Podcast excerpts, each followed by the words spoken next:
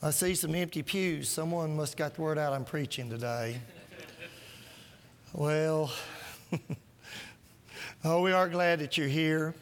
Uh, glad that you're with us today and uh, glad to fill in for Brother Matt. And because of so many that may be stranded at home because of the ice and everything, uh, may be watching us online today. And uh, look, Mom, I'm a televangelist now, so. Maybe you're having a lot watching that way. I see some visitors out in the crowd today. We're glad that you're here, and uh, we are encouraged that you're with us today. We want to invite you to come back and be with us each and every opportunity that you can be with us here at Fountainhead. Um, Roman, thank you for the song service.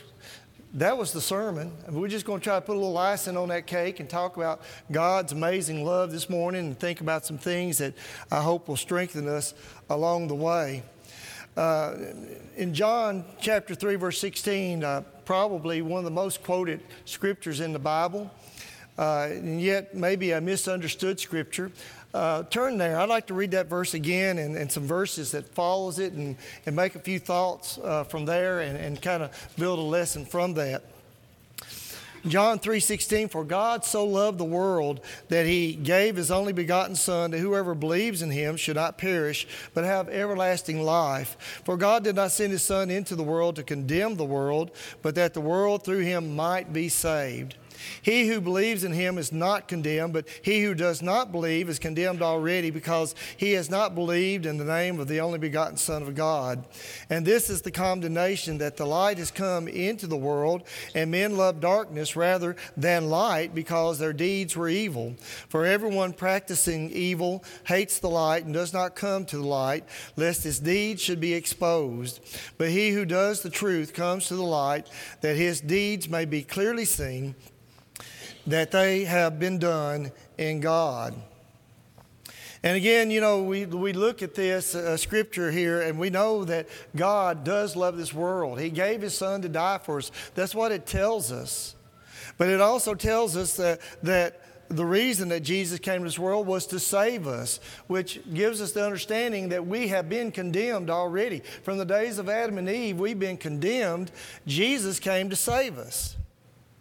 And we must also understand that there is something we must do on our part to accept that salvation that God has given to us because He loves us so much, and that Jesus was willing to do because He loves us so much, and His part was that of dying on the cross that we might have our soul's salvation. Now, as we think about how God cares about us, we need to understand that God understands your life. Whatever is going on in your life right now, God understands that. He knows what's going on in your mind. He knows what's going on in your heart. He knows what's going on around you. He knows uh, the physical pains that you have. And uh, some of us, as we get older, we have those physical pains, don't we? Those knees start giving out, hips and other joints, and uh, we get some other pains in the body from time to time. God understands the physical pains that we go through. But He also understands the emotional pains and the mental pains that we have from time to time. Disappointment that's going on in our lives, maybe from family members, maybe from our friends, maybe something that's going on at work, maybe it's just something we're struggling through ourselves. God understands all of those things and He knows what's going on in our life. And He understands when we have spiritual struggles also. He knows the spiritual struggles that He has, and He loves us enough to help us to find a way to get back to Him. You know, the Bible is full of ways to help us to understand God and to motivate us to come to Him, to, to be a follower of Him and do uh, the things that He would have us to do. And it pretty much works the same way as the father son relationship or father child relationship that we have in our own families. Well, what do we start out with? Well, first, you know, there's that motivation of fear that, that we have. That motivation of fear, you know, the little children that we have, we have to give them a little motivation by fear. Sometimes it's with that spanking or whatever form of discipline we may have. We, we give something there to put a little fear in their mind. I can remember well enough that there are some things I would start to do, and then I go, whoa, no, I don't want the consequences of when I get called, So I don't do that. And that's, that's the thing that we put into the minds of our children. uh, as they're little.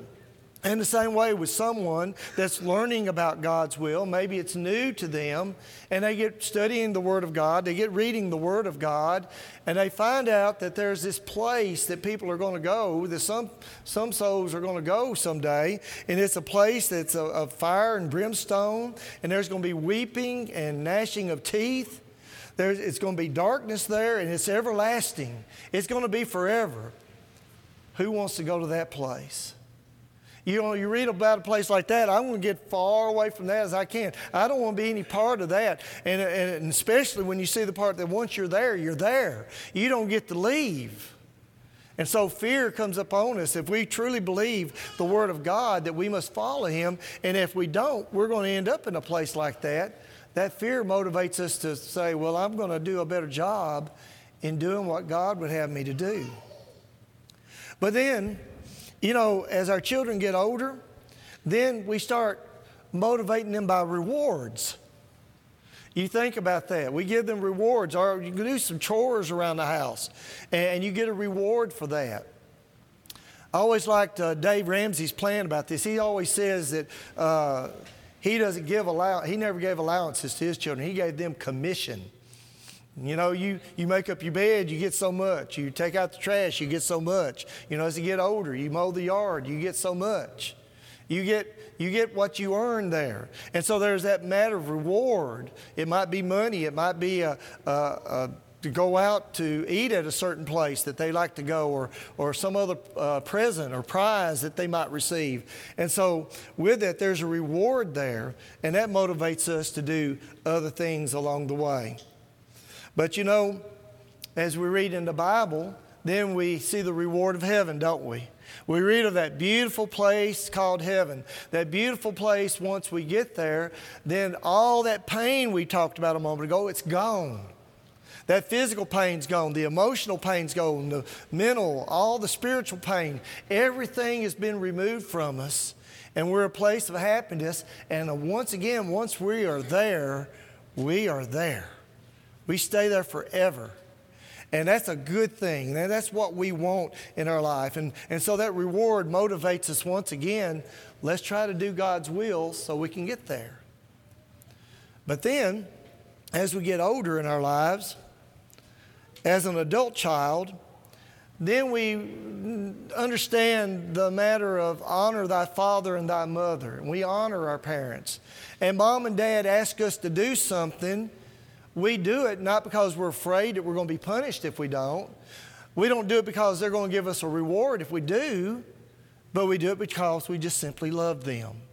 We care about them and, and we want to honor them. And, and if they want us to do a certain thing, we'll go do it for them. We'll do whatever we can to be pleasing to our parents. So we read about what Jesus did for us.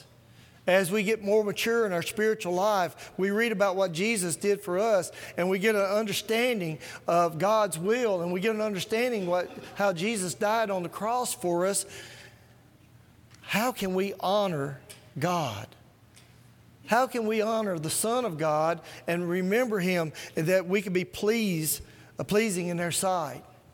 And that's the things that we start thinking about at that point. So we need to examine our lives. Let's just stop and take uh, stock of where we are right now. Are we doing things to please God because we're afraid of where we might go if we don't?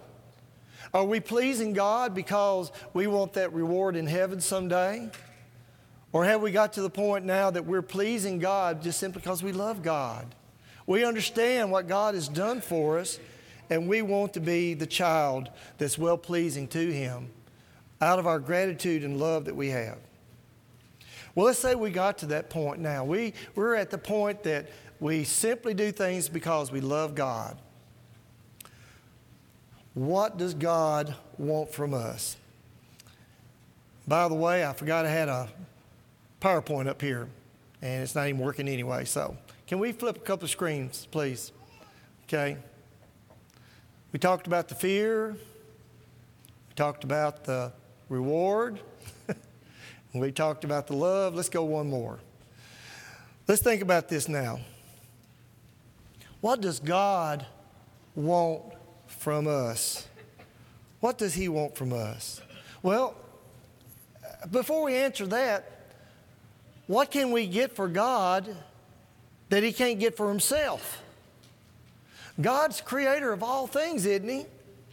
And He can create for Himself anything He desires. He's the creator of all things. And, and so, uh, with that, He can do anything He wants to do for Himself. So, what can we do for Him that He can't do for Himself? Well, actually, the answer is nothing.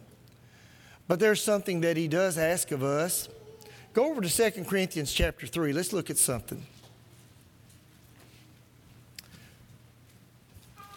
2 Corinthians chapter 3. Let's look at the first three verses. Do we begin again to commend ourselves, or do we need, as some others, epistles of commendation to you or letters of commendation from you? You are our epistle written in our hearts, known and read by all men.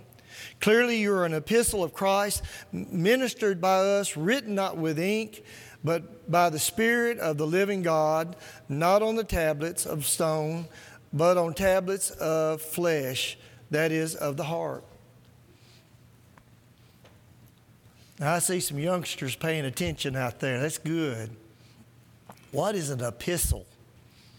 What is an epistle? That's just a fancy word for a letter.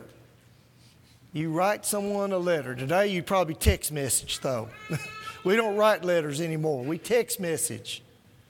But uh, we used to write letters before we had technology. You get an ink pen or a pencil and you get a piece of paper and you write all you want to say to somebody. You'd write that letter to somebody. And that's what this New Testament's all about. It's letters written mostly from the Apostle Paul, some of them from other people, that they're writing to uh, certain churches or to certain individuals along the way to help them in their spiritual growth. And Paul is writing this letter. It's a second letter that he wrote to the church at Corinth. And he says to them that you are a letter written in our hearts. In other words, when I see you coming down the street and I see you, you're a letter. I can read you. And I'm reading that you're a Christian, and I'm reading that you're doing things that's uh, for God, and you're doing things to uh, be a blessing in God's kingdom. That's what he's talking about right there. But he's also talking about something else in this verse, and that is that God wants to write something on your heart. God wants to write something on your heart. Guess what it is? It's on the screen over here. I love you. That's what God wants to write on your heart. I love you. I care about you. And then He wants to take that message that has been written on our heart, and as we go about in our daily lives, he wants us to share that message that He wrote to us. God loves me. Isn't that amazing? God cares about me. And I'm so happy and I'm so joyful. God loves me. And guess what? He loves you too. Some people don't know that. And we share that message. God loves me and He loves you too. He cares about you. And this is a message that we need to share with everyone we come in contact with in our life. This kind of love will help grow a church. The last time I was able to preach from this pulpit, we talked about the Ethiopian eunuch. And we talked about he was a man and he had his Bible. Well, those actually scrolls. And he was this man that was heading back to Ethiopia.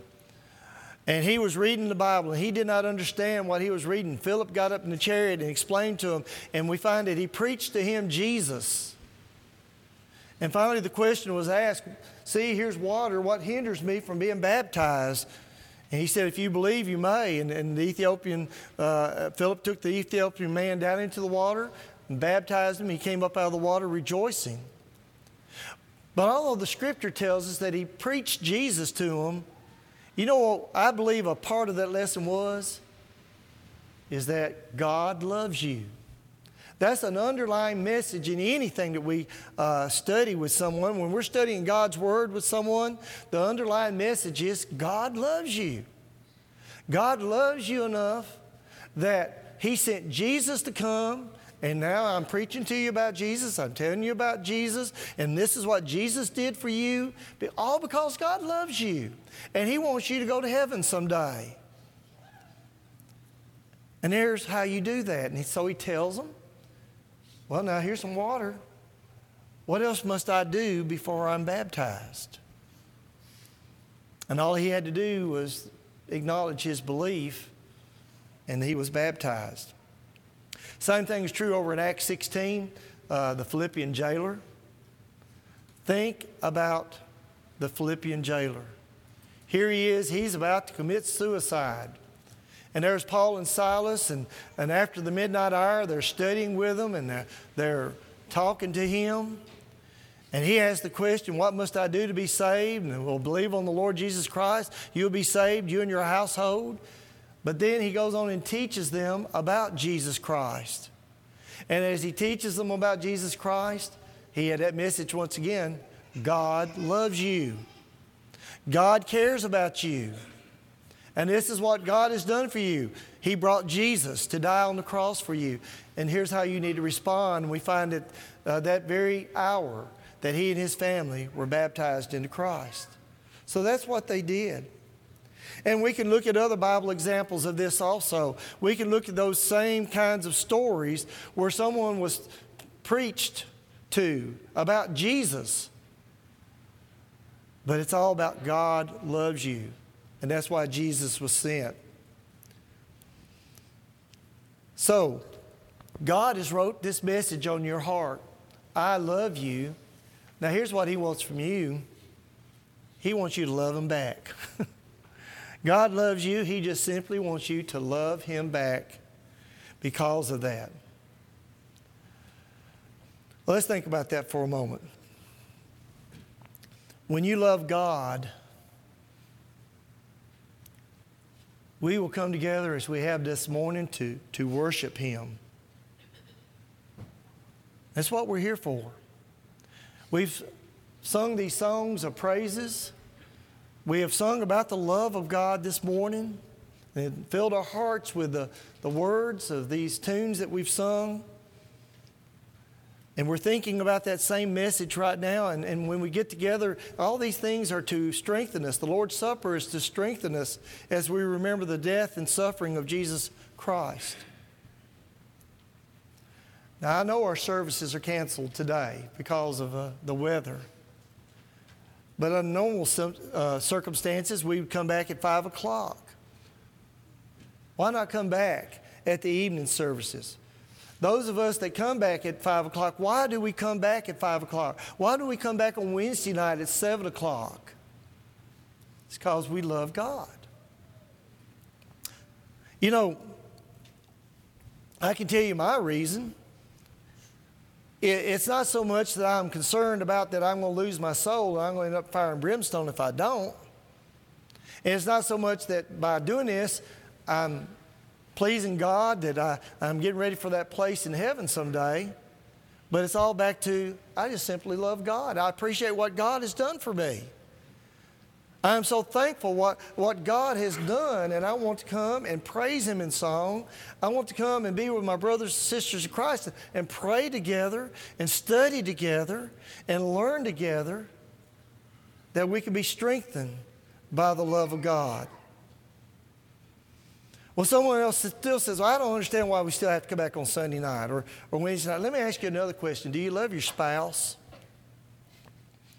Do you love your spouse? Those of you that are married, if you're not married, pretend like you're married a moment. Do you love your spouse? Do you have to kiss them? Do you have to give them a present? Do you have to come back on Sunday night? Do you see a little connection there? if someone says, "Well, no, I don't have to kiss them," I don't. Uh, I tell you what, your marriage ain't gonna go very well, is it? You're not showing your love back to that person very well, are you? And see, this is another way that we express our love toward God is when we come to worship Him. And that's what He's asked us to do. I'm going to ask you another question, kind of strange. Has your dad passed on from this life. And uh, as I look out here, I know the, many of you have lost your father already to death. Some of you still have fathers still living. But as your dad passed on, what, what if he left you a letter? You know, uh, say, say he brought back a letter from, uh, able to write a letter from the dead and somehow it comes back to you.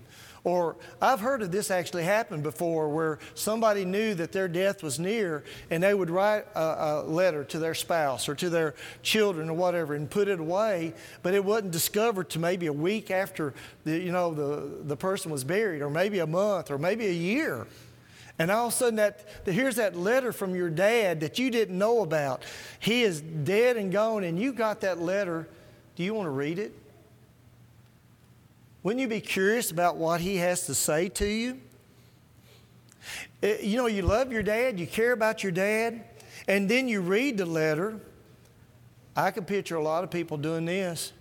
You're going to read it again, and you're going to read it again, and you're going to read it over and over and over again.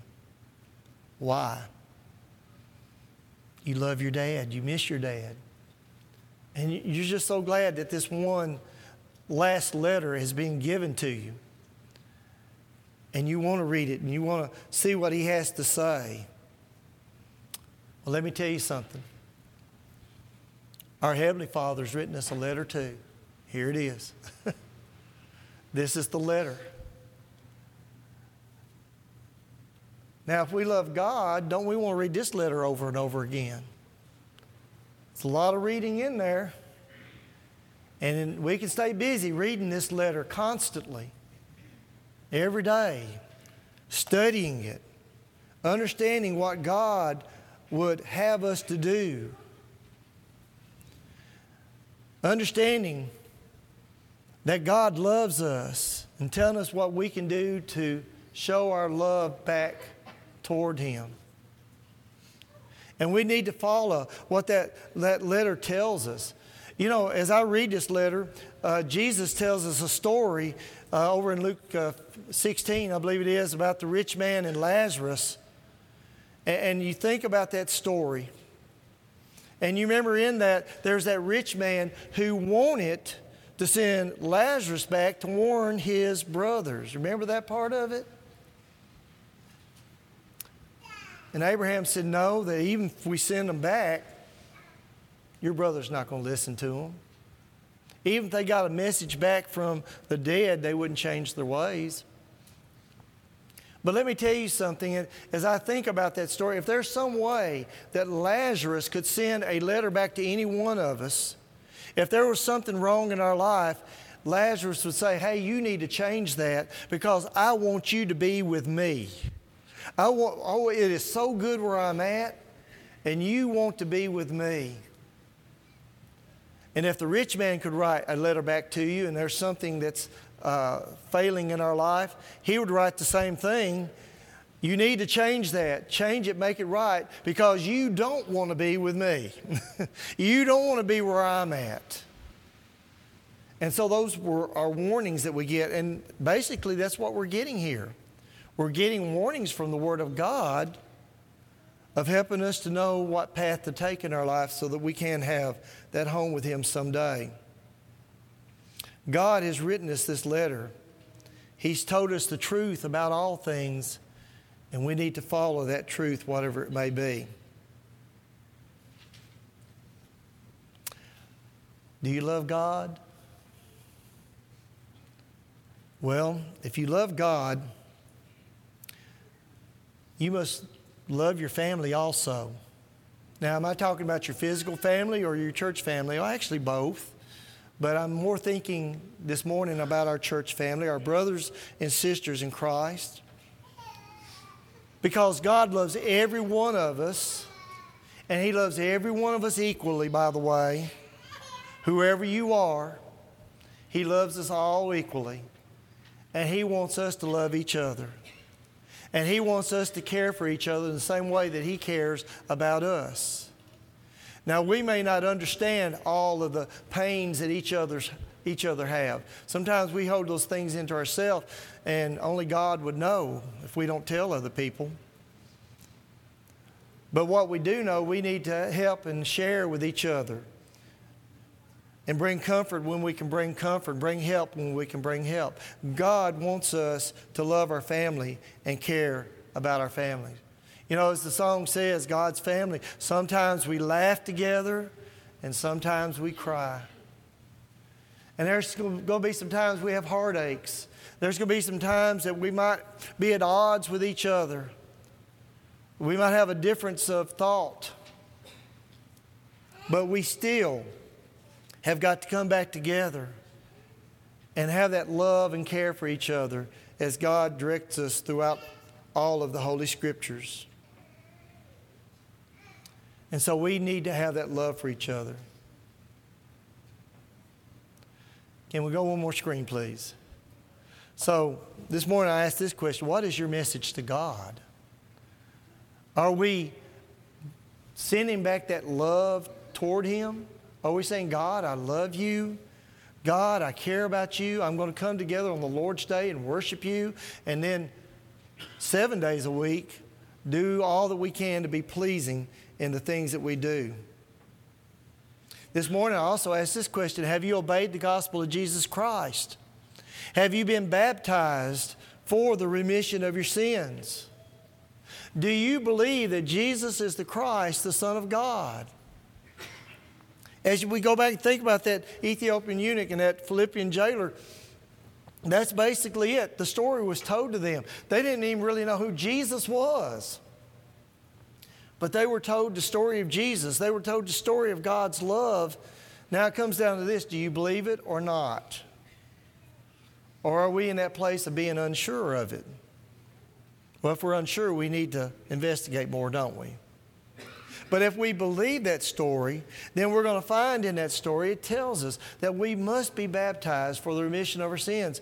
Before we do that, we need to repent of our sins. We need to change our ways, our thinking. If we're doing anything that's contrary to the Word of God or to the will of God, we need to change whatever it is. And then we can have those sins washed away by the blood of the Lamb. When we go down into the water and come up out of that water, we come up as a new creature that we can be pleasing in the sight of God. And then from there, we need to be faithful unto death that we might receive that crown of life someday. And these are the things that he says that we must do. I hope you've done that, but if you haven't, this morning we have that opportunity once again. It's cold outside, but it's warm in here, isn't it? And we'll be glad to take care of your needs, whatever it may be. If you need to be baptized into Christ, or if you need the prayers of the church in any way, there's some way we can help you. We're going to ask you to come as we stand and sing.